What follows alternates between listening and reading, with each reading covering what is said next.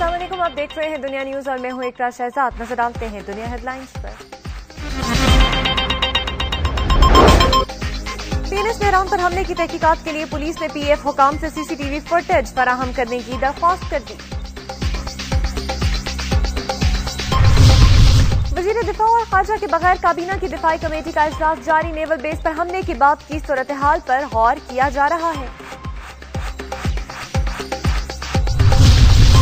अमरीकी वज़ीर खारजा Hillary Clinton. कल इस्लामाबाद पहुंचेंगी। बरतानिया ने दहशत गर्दी के खिलाफ जंग में पाकिस्तान की कुर्बानियों का एतराफ कर लिया।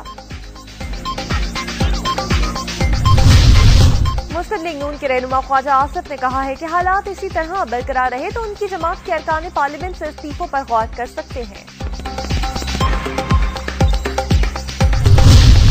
आमिर खान ने मकतूल कारकुनों के लवाहिकीन से माफ़ी मांगते हुए मुतहदा कौम मूवमेंट में शमूलियत अख्तियार कर ली। इताफ हुसैन ने माफ़ कर दिया।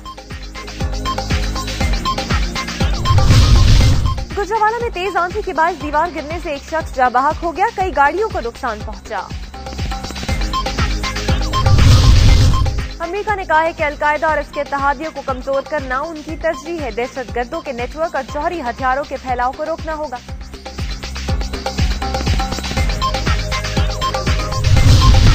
और चेयरमैन पीसीबी जॉर्ज बट का कहना है कि पाकिस्तान इंटरनेशनल क्रिकेट मैचेस की मेजबानी के लिए महफूज मुल्क है। अफ़गानिस्तान ने तमाम ममालिक को मुस्बत जवाब दे दिया।